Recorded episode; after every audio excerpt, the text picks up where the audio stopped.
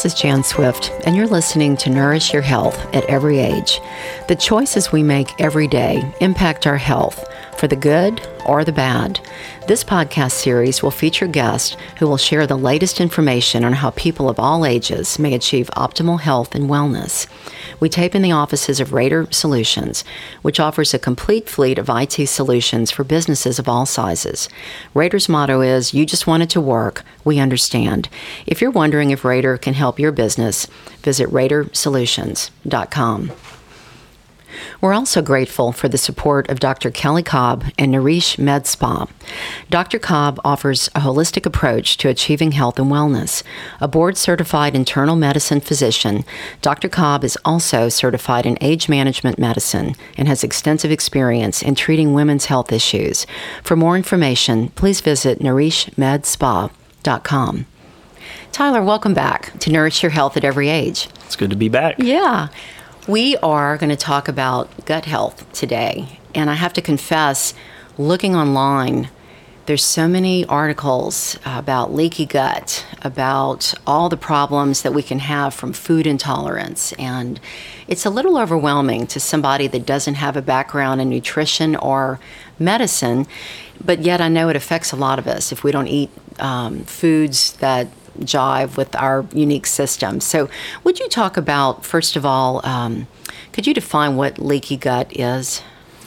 Yeah, so leaky gut is basically describing what happens to the intestinal lining whenever it's bombarded with inflammation. So that could be from stress, mental, physical, it doesn't matter. It could be from certain foods. It could be from certain, things like alcohol. It could be from coffee, whatever it may be.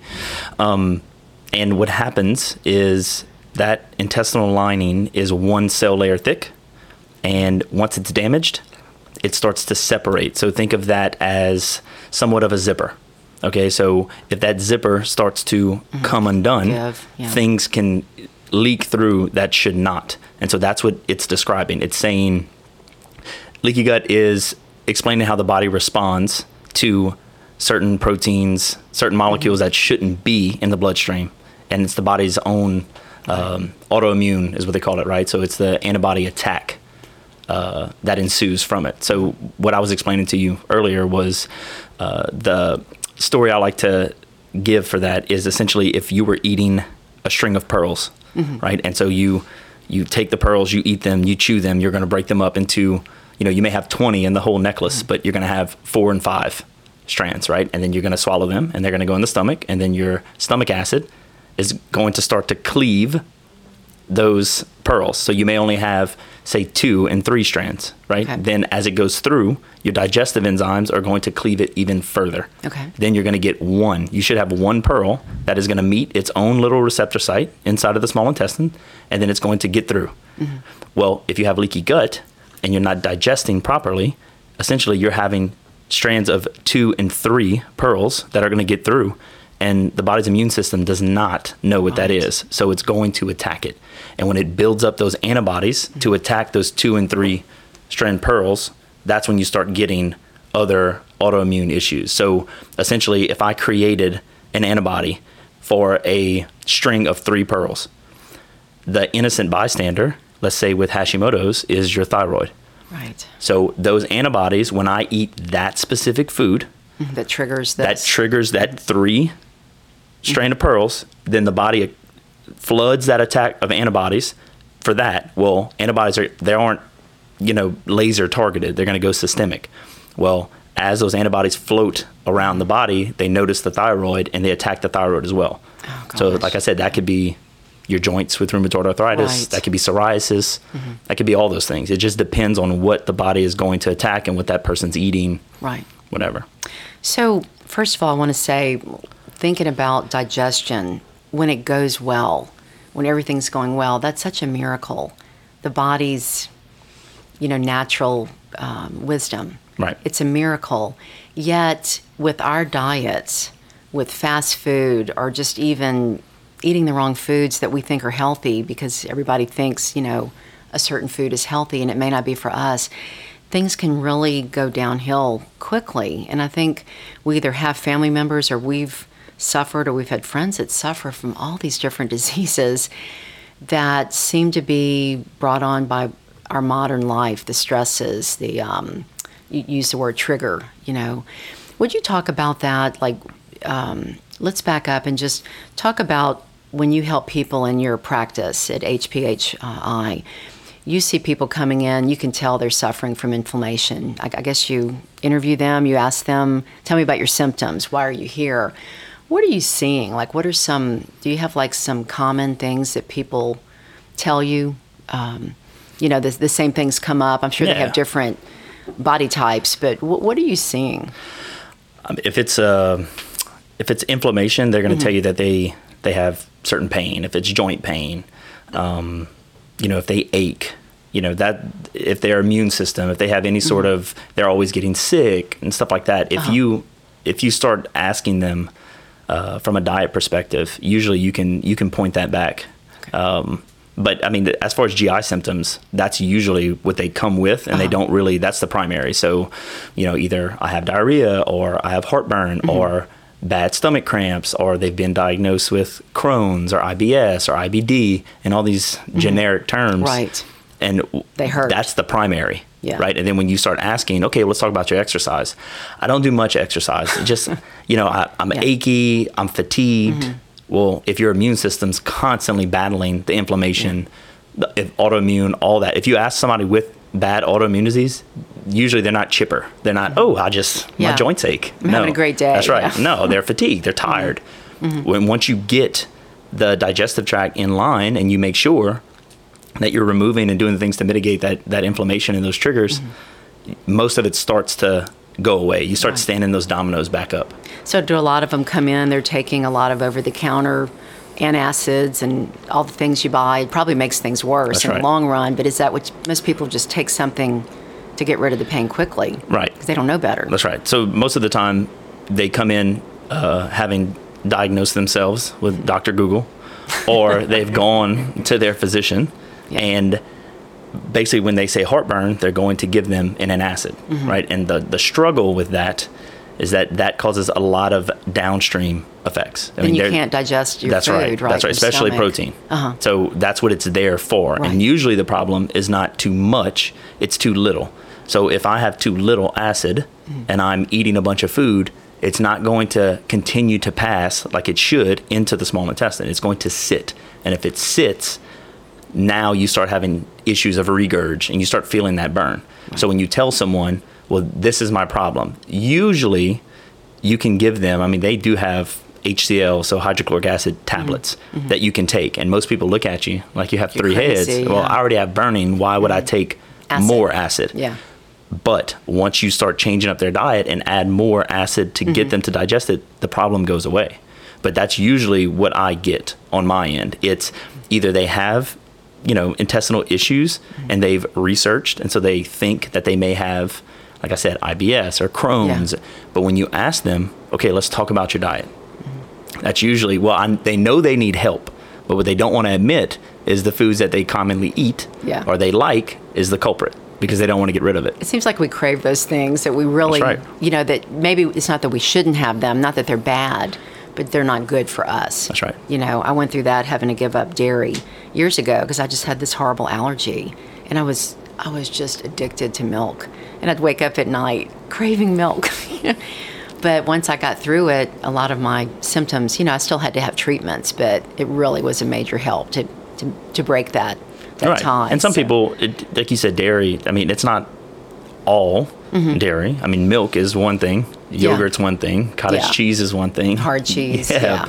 If you have, you know, Parmesan and stuff like that, all that's different. So you don't have to eliminate all of it. It's just paying attention to what are you currently eating that's causing the issue. Now remove those big boulders, and we can talk about the pebbles later. Right. So when people come into you, and I'm assuming they kind of want a quick fix. Most of us want things to just tell me exactly what I need to do. What I need to do. What I go to the store to buy.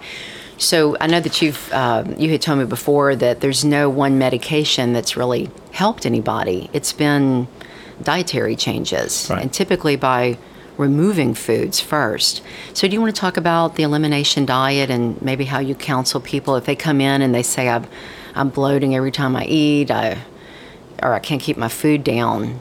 What do you tell them? What's some of the first discussions that you have? First, I ask them what a typical day looks like from an eating perspective. One, it's the type of food, right? Two, it's the amount of food. And then three, it's when are you eating and how long are you taking to eat? Okay. Right? So what most of us do is, I'll just grab something. They get in the car. They're stressed. They're going through traffic. Nutrigrain bars, a banana. Or a banana, right? And they can eat that type of stuff, but then they're starving when they get to the office. There's donuts. There's all these different things that they'll just eat, because they had to, and it was there, and everyone else was doing it, and it was so-and-so's birthday, and we had to celebrate. It's rude, right? But it's not rude for you to be in the bathroom for the rest of the afternoon, right? But you celebrated. But usually, if I tell people, you can go whole food. So whole food is anything that you can kill, grow, harvest, right? That's whole food. Okay. Nothing processed. And that's where we start. So things that God made. That's right. Or grows. That's right. Okay. That's it. Yeah. If you can't kill it or grow it, don't eat it. He didn't grow like pancake mix. That's right. Or gluten-free bread. Yeah. Everybody looks for that. That's the thing that I see. It's like, so I can remove gluten. Yeah, peanut butter. That's right. I'll do kashi. I'll do gluten-free cereal. I'll do all these things that's not the case, because there's still starch that's going to react inside of the intestine. Right. But the main ones that I tell them is whole food. So when we say elimination diet, let's be clear. There is no one elimination diet that is going to solve everyone's issue.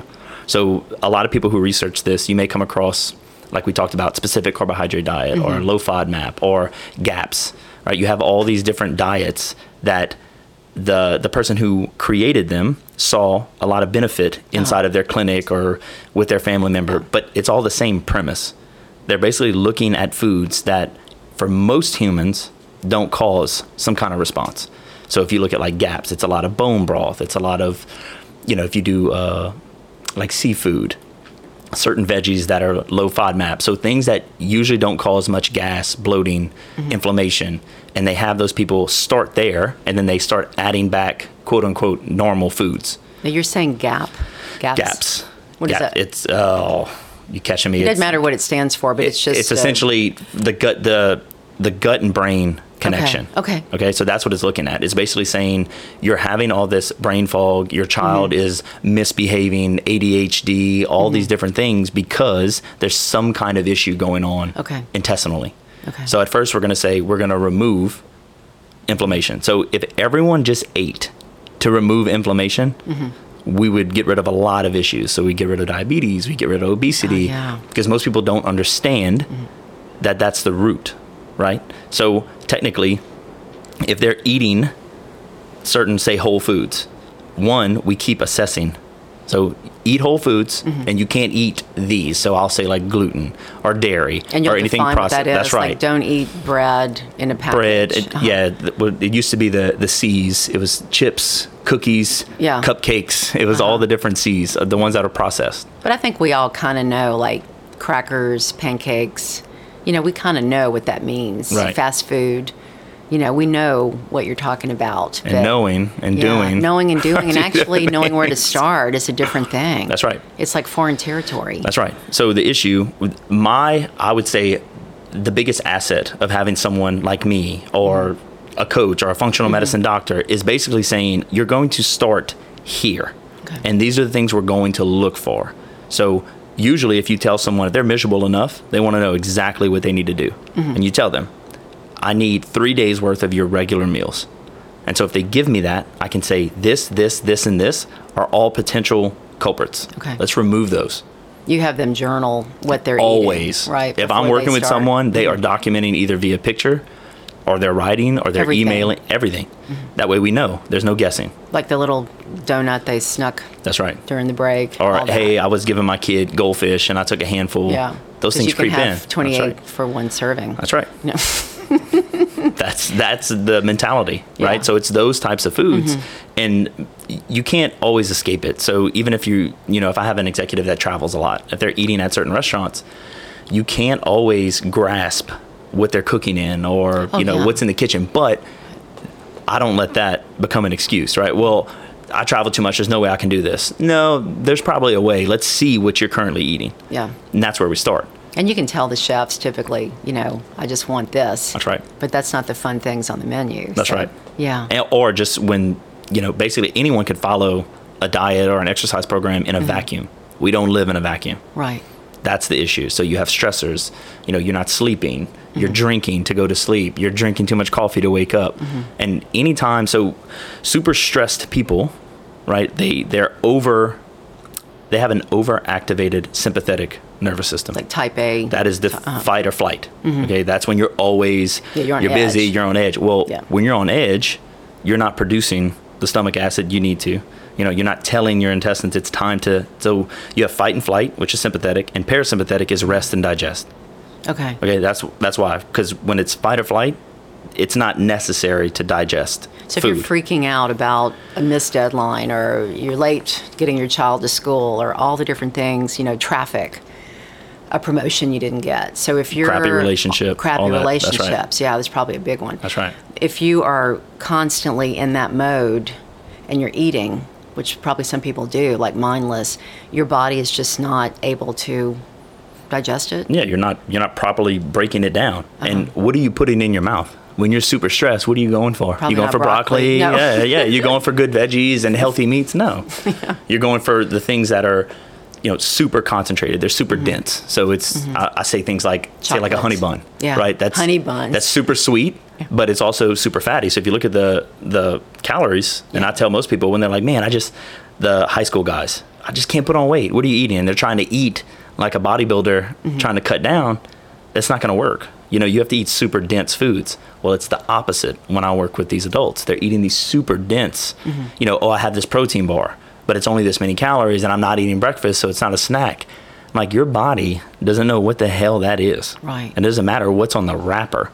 It just, you don't do well with it. There's a lot of people who get bloated and they notice that they have all these issues when they eat the processed food. But the struggle is, how do you prepare, you know, whole foods and plan that out over a certain period of time? Yeah. And when I tell people, it's not all or nothing. Most people want to start now, Monday. Oh, it's Monday. Let's start Monday, and then we're going to keep going. And then they mess up on Wednesday, and they're like, well, I'll just start again on Monday. Because you don't want to do it on the weekend. That's right. Yeah. But if it's a slow, gradual tweaking to where, look, let's just start with breakfast. Start here. Let's go to lunch. Let's go to dinner. Let's go to snacks. Let's plan for the weekend. Live in the moment.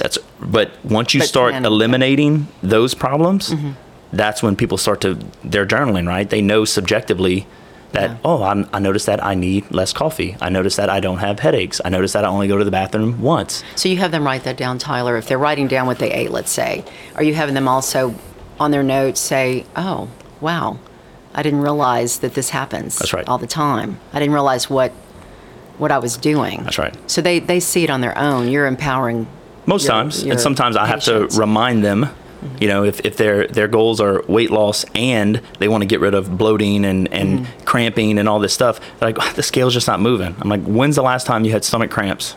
Or they're like, oh, I guess I haven't. Right. So there's this evolution of let's figure out what those issues are and then add them back. So it's not never. You're never going to have this again. Right. We're just going to do away with it for a little while. Then we're going to add whatever you want back, and we're going to assess. And once you make them focus on, okay, eat it, go ahead. You've earned it. I'm doing air quotes over here. You earned it. So let me back you up. So let's say 3 days, people write down their journal. I'm eating, you know, eggs for breakfast and then whatever we eat throughout the day. And then you come back and you say, well, based on what you're eating, we're going to eliminate certain foods. So how long does it typically take if somebody really is, let's say, the ideal patient for you or client, they really are following your suggestions? How long before people see where they're feeling better? I know it's probably incremental, but how long does it take if you clean up your diet? Depends on the symptoms. If it's gas and bloating, days. That's all? Yeah, days. And then if it's energy, a few weeks, maybe, if not a couple. And then actual like inflammation, pain, stuff like that, sleep, that takes weeks. Okay. So that's really gradual. So people probably get a little frustrated that they're not seeing a a quick turnaround, although weeks isn't really that long. Well, it depends what you've noticed. If it's actual pain, mm-hmm. you'll see that decrease before maybe some lab markers. So right. if we've run some lab markers and you have some high, mm-hmm. hsCRP, or we've done a stool test and you have high calprotectin or zonulin, some of the markers that I was telling you those about. Those are protein markers, right? Those are all markers that from an inflammation perspective, mm-hmm. we can see what's going on that you might not necessarily feel. So someone may feel good, but then if we did a stool test, they may have a parasite. They may have something that is causing inflammation that their body is fighting, even though they don't know it. Oh, okay. So they may be, I just feel zapped, mm-hmm. Energy. Or usually if they're doing, from a diet perspective, what I perceive to be really, really clean, yeah. then I'll suggest, let's do this stool test just to see. Mm-hmm. Because that's when you'll start getting, test, don't guess. Uh-huh. That's right. Right. So the inflammation... I just didn't realize until the past few years what inflammation can really do to our bodies. And as you're saying, it's like over time.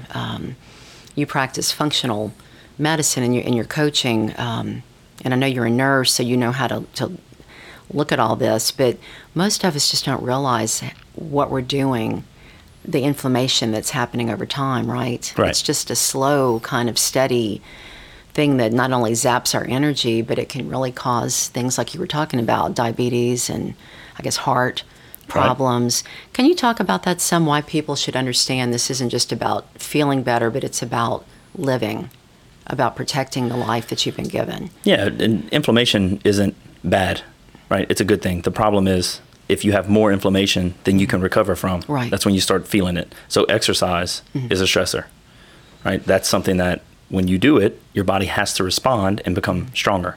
Well, the issue is if you're, I'm super stressed. I'm not sleeping. That's a stressor. I'm eating, crappy diet. That's a stressor, right? And then now I'm going to exercise because I know that's good for me. Additional stressor. And that's when you see people, either they get injured or... Oh. So you're adding those stressors, which are going to increase inflammation. Mm-hmm. So that's essentially, there's the term hormesis, which is a little bit is going to make you stronger. A lot of it is going to kill you. Enough water is right. good for you. Too much of it can kill you. Same yeah. with arsenic. Same with all these things. I mean, that's mm-hmm. in rice. That's in apple peels. But if you eat too much arsenic, you will die. So what you're trying to do is I want to stress my body a little bit, mm-hmm. but then recover from that inflammation and become stronger, more resilient. We don't do that. We constantly stack all these things to where we're not assessing if we're coming back to baseline. I know you're here. The goal is if you're already below baseline and you're complaining of all these symptoms, I'm trying to get you higher to where you feel better. Right.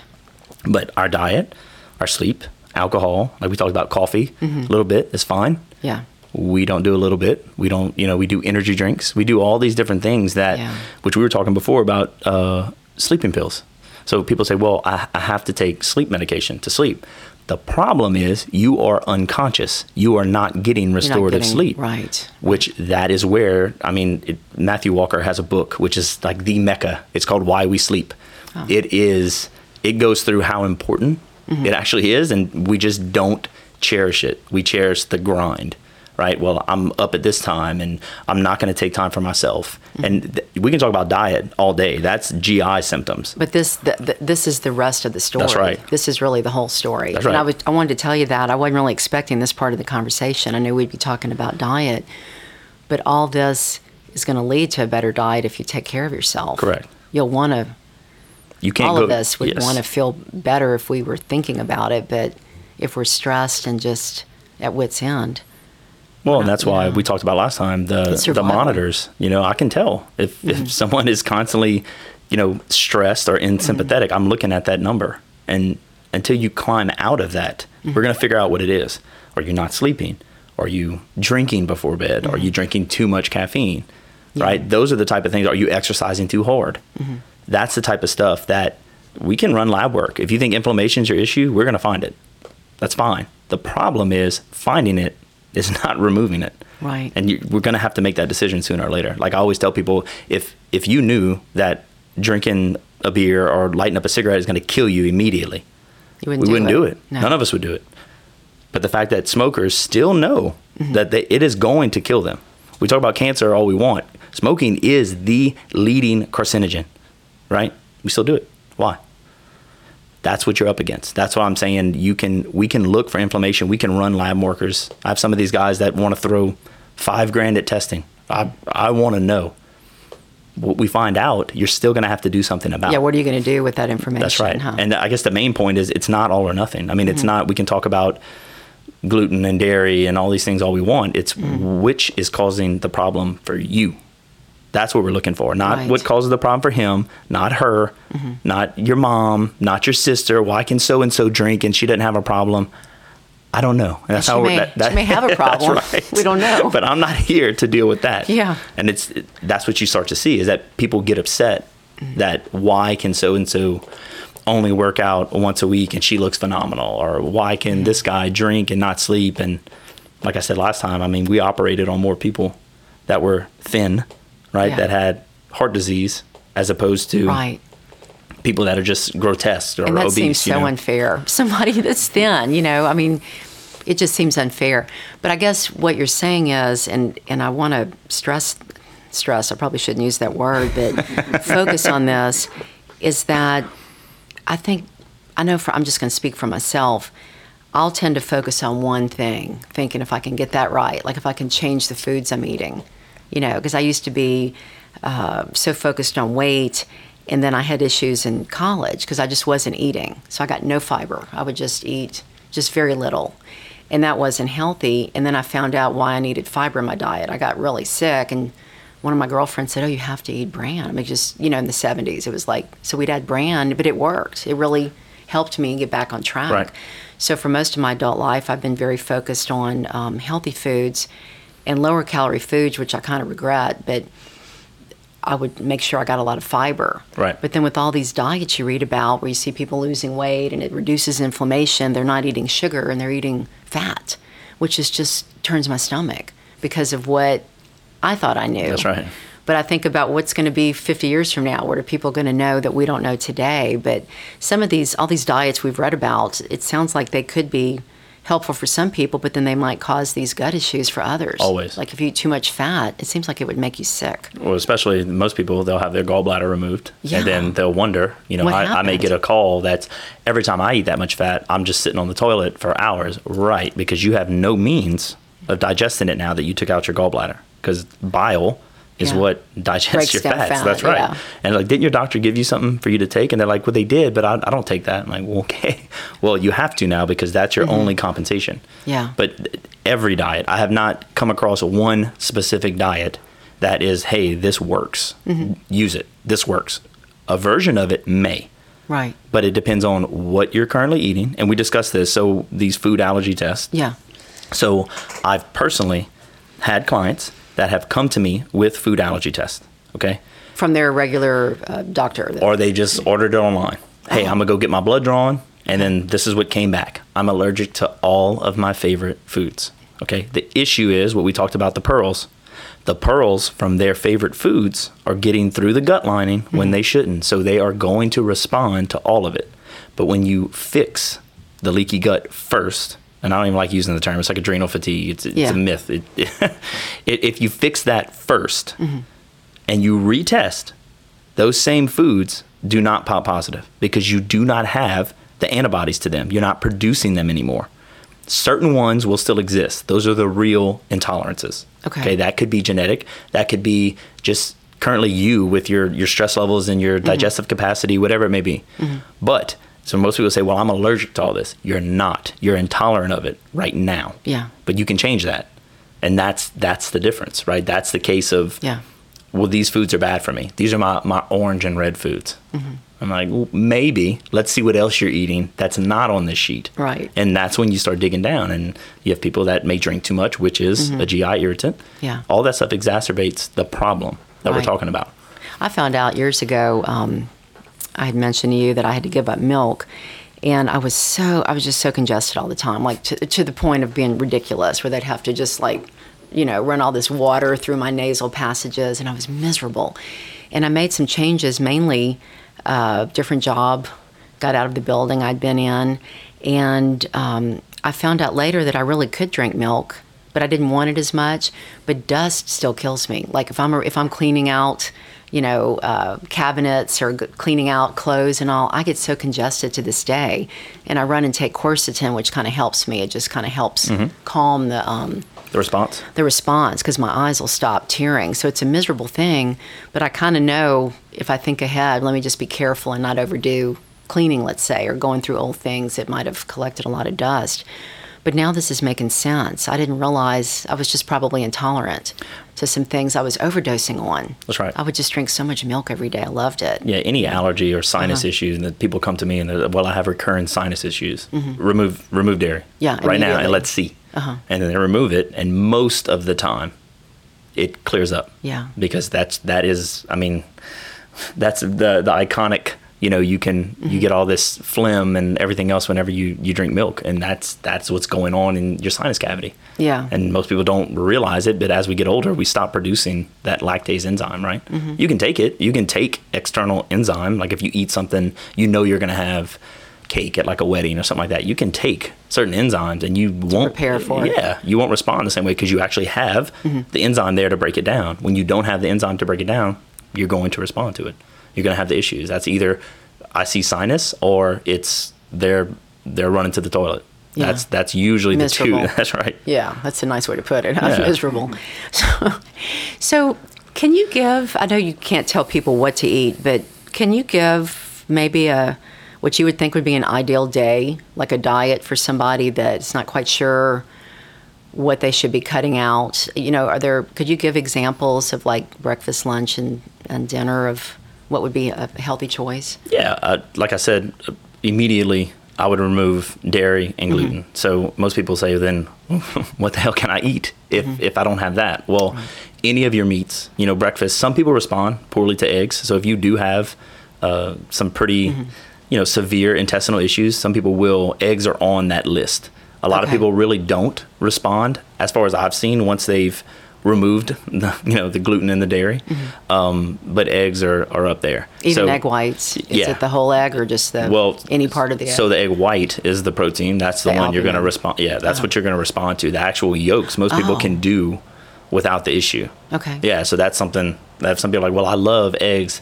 Most of the time, if you cut out most of the whites and you just do the yolk, they won't respond the same because you're not having to break down the protein. It's just the fat. I usually suggest that if someone is a coffee drinker, they figure out what they can put in their coffee. So if it's MCT oil, if you do a little bit of heavy whipping cream, you know, the whole butter thing has been blown out of proportion. But for people who are eating cereal and bagels and all this other, you know, garbage, if they add that to something like a coffee or a tea, usually they do well with it. Even butter? Yes. My mother... This is like an old-timey thing. She drank her black coffee with butter in it, and I thought that was delicious. Disgusting. Oh, no, it's delicious. I've never tried it. Oh, it's good. Really? Yeah. You don't put any stevia in it or anything? Just butter. Just butter. Like one pat? Yeah. Usually, you say a tablespoon or two. I mean, a lot of the stuff with, like, Bulletproof Diet, with it's Dave Asprey, you have to blend it. Okay. So that's the thing. MCT oil, if you get emulsified. Yeah. I saw that at Costco. So if it's emulsified, you can stir it. So Onnit is a company that makes one that's emulsified that you can just put in your coffee and stir it up, and it's going to evenly distribute. If you try to put coconut oil or MCT oil or butter just in the coffee and stir it, you're going to have a sheen on top of it. Most people are like, I'll pass. Yeah. Which maybe wouldn't be a bad thing anyway, you know? Well, right. But that's the thing with, usually with the fats, you're giving, for most people, you're giving your digestive system a break. So it's not having to break down if it's the fiber, even from a bunch of veggies, or if it's the protein from a bunch of eggs. What else would be good though? A shake. Just fruit? No. A green? If weight isn't a problem, like if you're not trying to lose body fat, then yeah, certain fruit, I would say go for it. And if you see that certain, you know, you do well with fruit, then you may just have to take like an amino acid supplement with it. So proteins break down into amino acids. So there's supplements called essential amino acids that contain all 9. Okay. So that technically, if that's all you could eat, you could build muscle, you could do everything you could with those 9. That's the issue with vegetarian, vegan diets. They don't get all 9 of the amino acids. So people like smoothies also, or shakes, like certain types of, with fresh greens, that's right. So they have greens powders now that I usually suggest that have probiotics in them. They have certain digestive enzymes in them, but you're getting all of the vitamins and minerals and all this stuff in a powder form. So you're not getting all of the fiber that most people have issues with. The other thing, whenever you're doing a smoothie, is you are breaking it up significantly. Most people, if you watch them eat, they may chew 4 or 5 times and then swallow. Technically, when people have digestive issues, if you tell them, no, chew 20 to 30 times, yeah. Like, I don't have time for that. I don't have time to chew 30 times.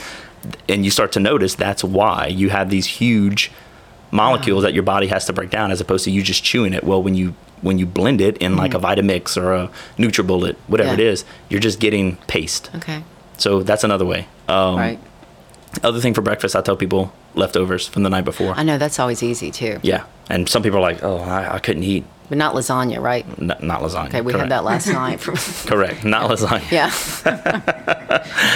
And then it's got a little gluten and dairy in it. Well, and anytime you say, depending if it's GI issues, a lot of people can't do these huge salads, so that's when you have to start saying, okay, well, it's okay, which I know it's popular right now, the whole carnivore diet. Yeah. Have you read about that? No, not in detail. So it's just straight meat. Like caveman. Yeah. And no veggie, just straight meat. But the problem is that long term, I still think there could be some issues of that. Oh, gosh, yeah. But in the short term, people that have a lot of autoimmune issues, they do really well on it. Because it reduces the inflammation. Yeah, it's just the protein. So they don't have all the fiber. They don't. They're not feeding all the bacteria.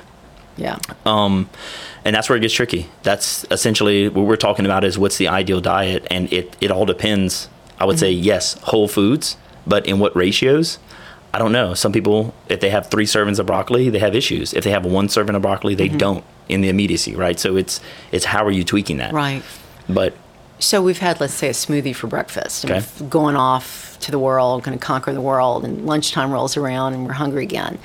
So what are you recommending then? Like lettuce wrap kind of sandwiches, or what? You can. I never have eaten that. Well, I usually say, depending if you exercised. Mm-hmm.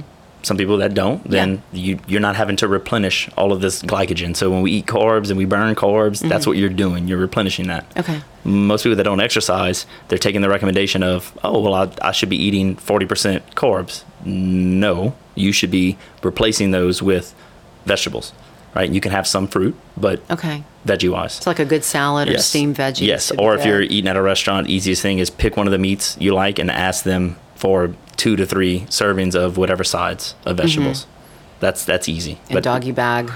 You don't have to eat everything. Yeah. Right. Depending. I mean, if you're getting a huge thing of pasta or whatever, then there's a lot more in that. You're right. So what I tell people is, ideally from a health perspective, you usually don't want to match up your fats and your carbs. You want those indirectly proportionate. So if you just had a hard workout, you would want your fats low and you'd want your protein and your carbs high. If you haven't worked out, you want your carbs low and you want your fat and your protein and your fiber high. Okay.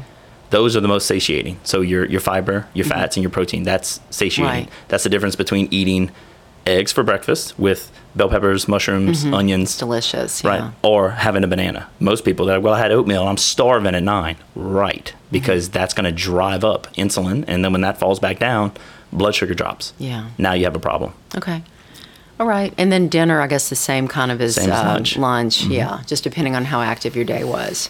Right. And then eat early, huh? Or it depends. Does that matter? Well, it does if you have the symptoms. So that's what we were talking about. Some people I heard y'all when I walked in, you and Jason. Yeah. Some people eating late. Some people eat at 6 and then they go to bed at 10:30, and they wake up at 1 or 3 o'clock in the morning and they can't go back to sleep. And usually, I was telling him that's a cortisol issue. That's something from a stress perspective that mostly when I deal with my executives, they have some sort of either physical if they're training too hard or mental based on finances or whatever with business ownership.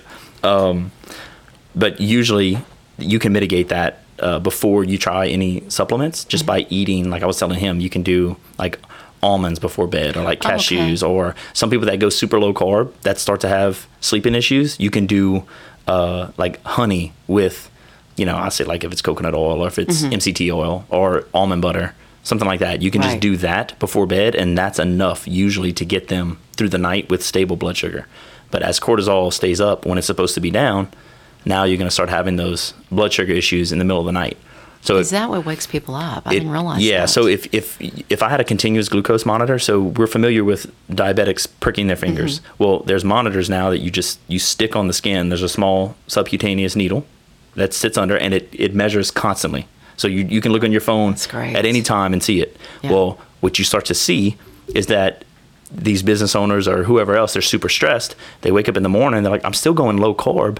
I don't understand why my blood sugar is so high. And it's because their cortisol is through the roof. And with high cortisol comes higher blood sugar. So with most of these people that'll train early in the morning, even if they train fasted, they check their blood sugar afterwards.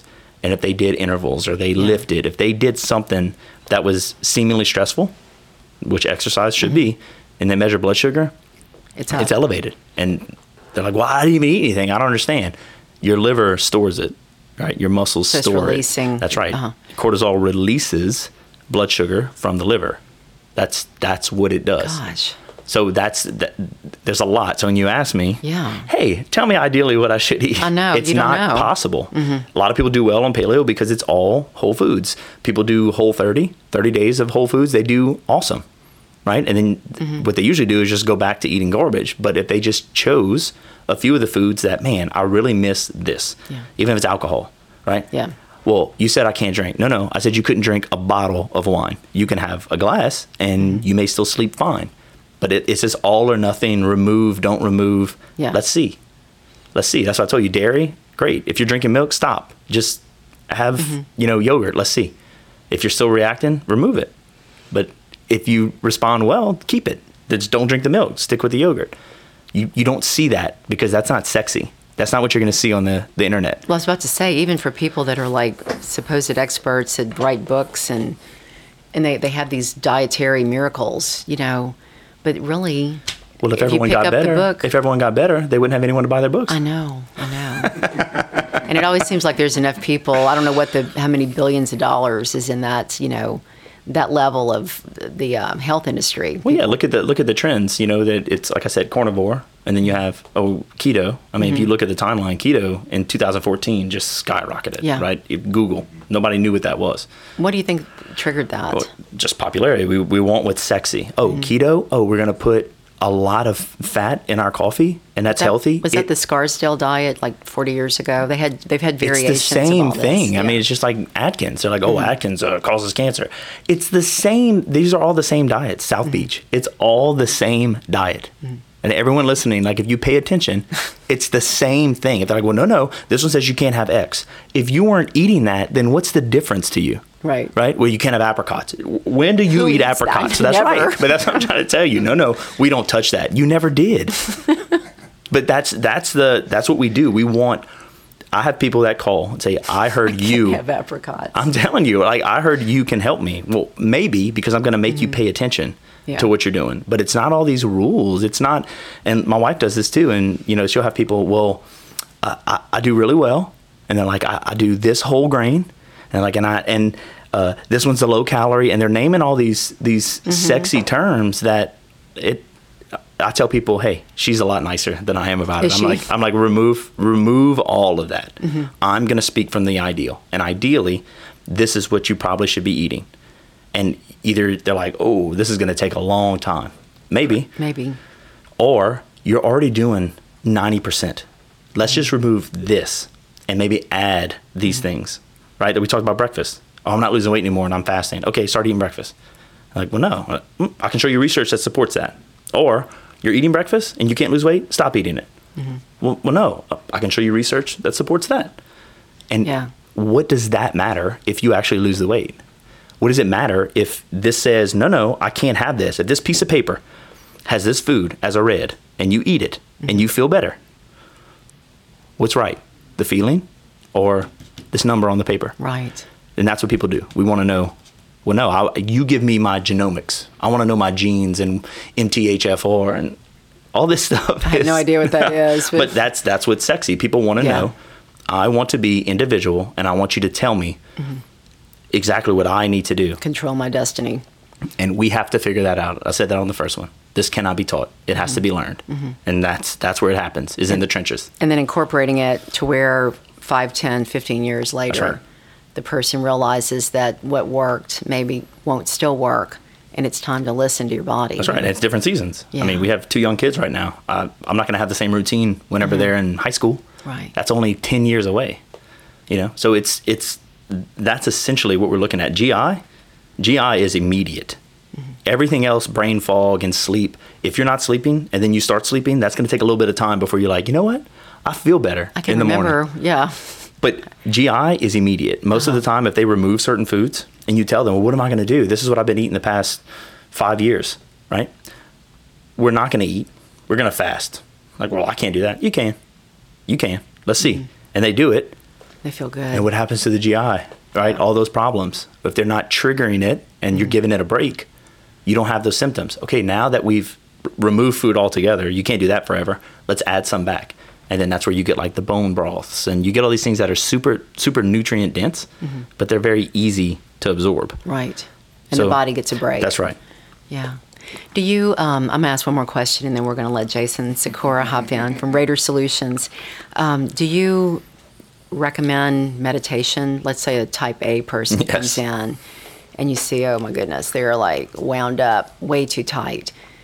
I know a lot of people have trouble sitting still for a few minutes even, but do you counsel them on that about the importance of just quieting the mind? Well, I'll show them first. So that's what we're talking about, the monitors. If someone's like, well, that's not my problem. If I'm wrong, I'll pay for the monitor. And usually it is the problem. Either they're not sleeping or all day long, you start to notice, okay, on the weekends, your heart rate is here all day, right? Even. Yeah. Or just little, you're always going to have these little blurbs, right? Well, during the week, you're 25 to 30 beats higher baseline. What's the difference? Are you marathoning at work? Or lumberjack? No, I have a desk job. What's the problem? And so they don't realize mental stress is affecting, and it affects the gut. It's the same as physical. If you told me you were training too much, it's the same person that's not exercising at all, yet they have the most stressful job. They're over 20-something people. They have all these budgets. They have business ownership, whatever it may be. You see the same results. I can't tell you someone just like marathoning. Oh, this person just had a heart attack. This person just ran a marathon. You tell the difference in blood work. You can't. Wow. So that's the same way. So if you tell someone, look, if your heart rate is this and we see it, let's try not even meditating. I don't even like using the word because people are like, oh, I'm not sitting with my legs crossed. How do you describe? You take breathing, or we're just going to take time, right? So you're going to put your phone on Do Not Disturb. You're going to close your door, and you're going to sit there for 5 minutes. Like, well, I can't do that. You're going to do it for a minute. You're going to do that a minute, and then you get up to 5 minutes. And then when they get to 5 minutes, you start incorporating, like, box breathing, right? That's when you inhale for 4 or 5 seconds, hold 4 or 5 seconds, out, whatever it is. Yeah. You box breathe, and you get them to do that. And then after a few days, you show them their heart rates. And when you see is whenever they're still, their heart rate drops 10 to 15 beats. So it's up to them to realize, okay, so if you're just taking that space and this is what it's doing to your body, it's giving it that break. Yeah. What else can we accomplish? And then that's when they start focusing, well, if I slept for X amount of time. 3 hours. It evolves. That's what I'm saying. So if you just say, hey, you know what? You seem stressed. Meditate. People look at you like you're crazy. They don't want that. They don't want to know that they need to do better with their own productivity or their own priority, you know. But you have to work with us show up. You know? Right. Yeah. But it seems like if you sit still, you could start using a mantra like broccoli. That's right. That's right. No lasagna. MCT, whatever that is, you know, no lasagna. Well, Jason Sikora is taping our show today. And Jason, thank you and Raider Solutions for making this possible. And I know you're really kind of a walking encyclopedia about some of these things. Oh. Well, I don't even know where to begin. First of all, Tyler, thank you for being here on this rainy day in Lafayette. I wanted to make one comment. Journaling. It was something that we had to do in health class in high school. And just writing down everything that you eat changes how you eat. Oh, yeah. Because you start seeing, oh, I had some Doritos. Well, maybe I shouldn't be doing that. And so the next day when you look back on the previous day, like, okay, I'm not going to do that today. So, I mean, yeah, people can come visit you, but just write down for a week. Correct. As an exercise, just what you're eating. And I think it will change a lot of things for a lot of people. So my first question was, is there something that, I know everybody's different, but is there something that we should all be taking? Like, is garlic good for everybody? Or should we all be taking a multivitamin? Or, you know, should we make sure that we are eating whole foods, or is it really everybody's different? I mean, there's most of you say take a multivitamin. Well, if your diet's providing that, you're not going to do much more than just pee it out anyway, right? Mm-hmm. So you're probably not meeting. I'll give you this, that the vegetables and fruits that we're eating today were not the same as our great-grandparents. Mm-hmm. They just don't have the nutrition. They're genetically bred for sweetness or whatever, right? Mm-hmm. Technically, if you ran some testing, in which we talk about, you can run testing for anything, you could see that you're deficient in maybe it's B vitamins, maybe it's vitamin D, whatever. But usually, I will tell you, there's usually 5 or so nutrients that I'd say most people would benefit from supplementing. One's vitamin D. Okay. I don't see many people that, if they're not strategic with getting out in the sun, and even we're about to hit fall and winter, nobody's going outside with their shirt off. It's just, that's not what we're doing. Is it D3 or does it matter? Yeah, D3. Yeah, D3, the supplement. And then, you know, your body, sunlight in the skin converts. You convert that to vitamin D. But most people are deficient. I haven't seen many people who aren't supplementing that they're good to go. I haven't seen it with lab testing. Interesting. Magnesium's one. Just because it's, you know, I think it's like over 300 enzymatic processes in the body. Oh, wow. That it utilizes, and we don't have enough of it. I mean, you can get it from, you know, leafy greens, and there's certain foods, but there's no way we eat enough of that to get enough magnesium. Really? So you'll see certain, like if it's cramping, if it's muscle cramping, sleep, right? Heart palpitations. There's a lot of surgeons that they were basically giving their patients IV magnesium following surgery, and the same surgery, the same everything, their patients were doing better on follow-up, and most people are deficient. I mean, that's just something, if you run, your doctor runs a magnesium, that's not the same as an RBC magnesium, which is measuring at the red blood cell. Mm-hmm. That's the specific measurement that you want to take to assess. The other thing is omega-3s. So I recently just tested someone, and you know, he was adamant, well, I mean, I eat a bunch of salmon, and he does. He eats a bunch of fish, and he's still deficient.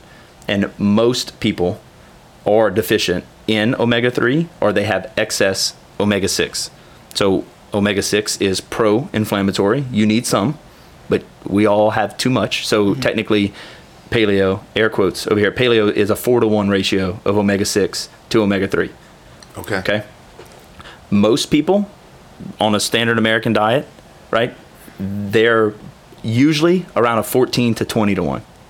That is highly inflammatory. Wow. So it's not necessarily, hey, you're deficient in omega-3. You could be in excess of omega-6, which is all your, you know, I say non-grass-fed meat, most of your vegetable oils. So corn oil, your canola oils, all these things are super high in omega-6. So if you like eat fried food at the restaurant, that's like the most horrendous thing from an omega-6 perspective, right? Wow. Uh-oh.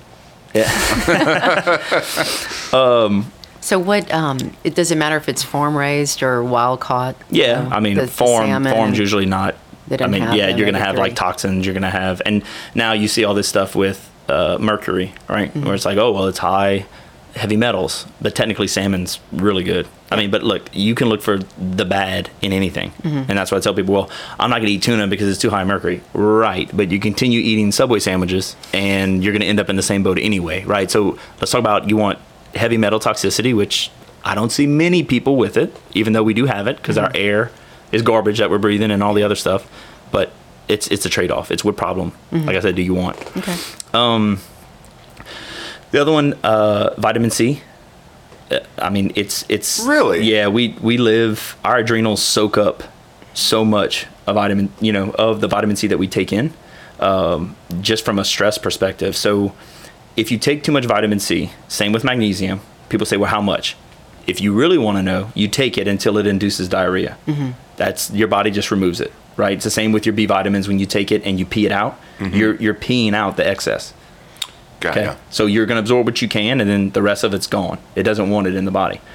Vitamin C, I'd have to find the study, but they basically took these executives that they flew cross-country, so California to New York, and they could absorb 2 to 3 times more vitamin C upon landing as they could before taking off. And it's the amount of stress that with jet lag and all this stuff you hear, even just flying, right? The stress, if you're sick, you can take way more. If you have a virus or you have some kind of bacterial infection, most people notice that they can take more, double, triple the amount and not have loose bowels. So it's just but it's something that from an immune perspective, I mean, I just had a thing that I put in highlight. It was like the top 20 things that This is what vitamin C does from an immune perspective and from an adrenal perspective. So Linus Pauling was correct. Yeah. So like emergency or those things, do they emergency is good. I mean, it has some of the sweeteners in it. There's one that I usually suggest. It's called Sufficiency, and it's just one that it's a powder type. Yeah, it's a powder. It tastes delicious. It have like a raspberry lemonade, but it's per scoop. You basically get more. I'm writing this down. Yeah, you get more. That in our morning smoothie, huh? And you can like if you know that you're getting run down. We'll keep it at our house. So if our kids have some kind of virus or they drink it, or I drink it, so I don't get it. You buy that locally, or do you have to order it? No, I think you can buy it. I think has it? Drug Emporium. Yeah, if not, it's on Amazon. Okay. Sufficiency. That sounds good with the upcoming flu season too. Yeah, and then the last one is I call a greens powder. So we hear a lot about Juice Plus, but that it's very outdated, in my opinion, based on the research I've seen. That was something that came out. They were way ahead of their time, and now there's several that are really good. Organifi is like the mecca right now just because of how they make their product, but you're essentially getting all your fruits, veggies. Bring this down too. Yeah, it's not cheap, but they have a green juice, they have a red juice, and they have, you've heard of golden tea, so it's like turmeric and reishi mushroom, so they have a powder that you would do at night and like a milk. Some people do like golden milk or golden tea. Yeah, so they make one for that. But the greens itself, I tell people that, just getting started, if they're eating, like the people that are like, oh, well, I have a banana or I have a Nutrigrain bar, could you do a shake first thing in the morning?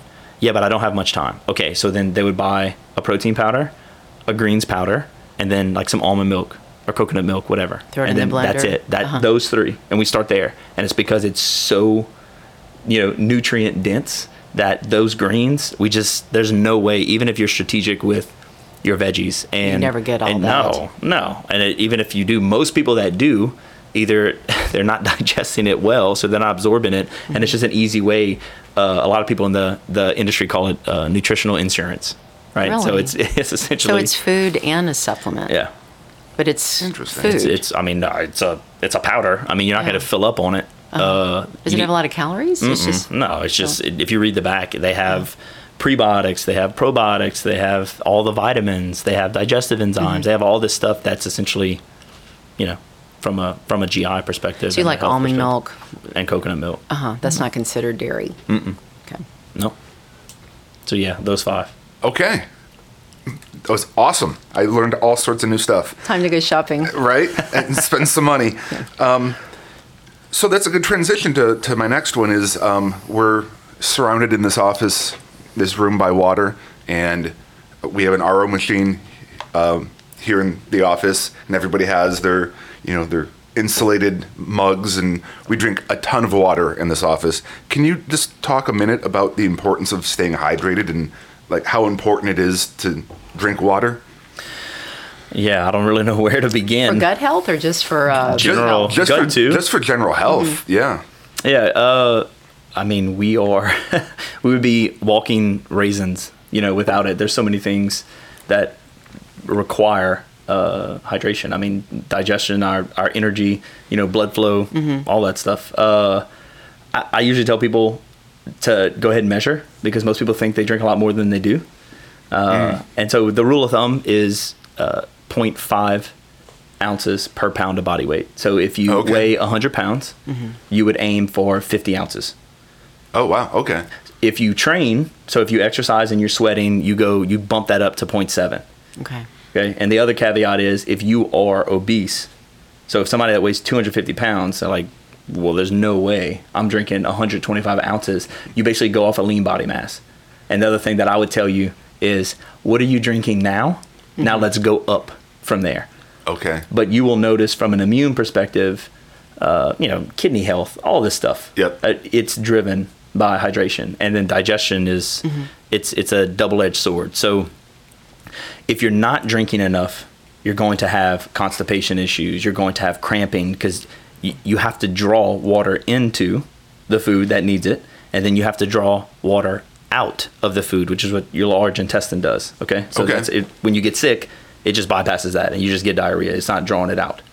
Okay, The other thing is, what I see as a problem is someone with digestive issues, they drink all of their water at lunch or at dinner. The problem with that is if you are already producing too little stomach acid and you drink 32 ounces of water before your meal, you are diluting the hell out of that stomach acid. And some people will say, well, no, you'd have to drink a bunch of water.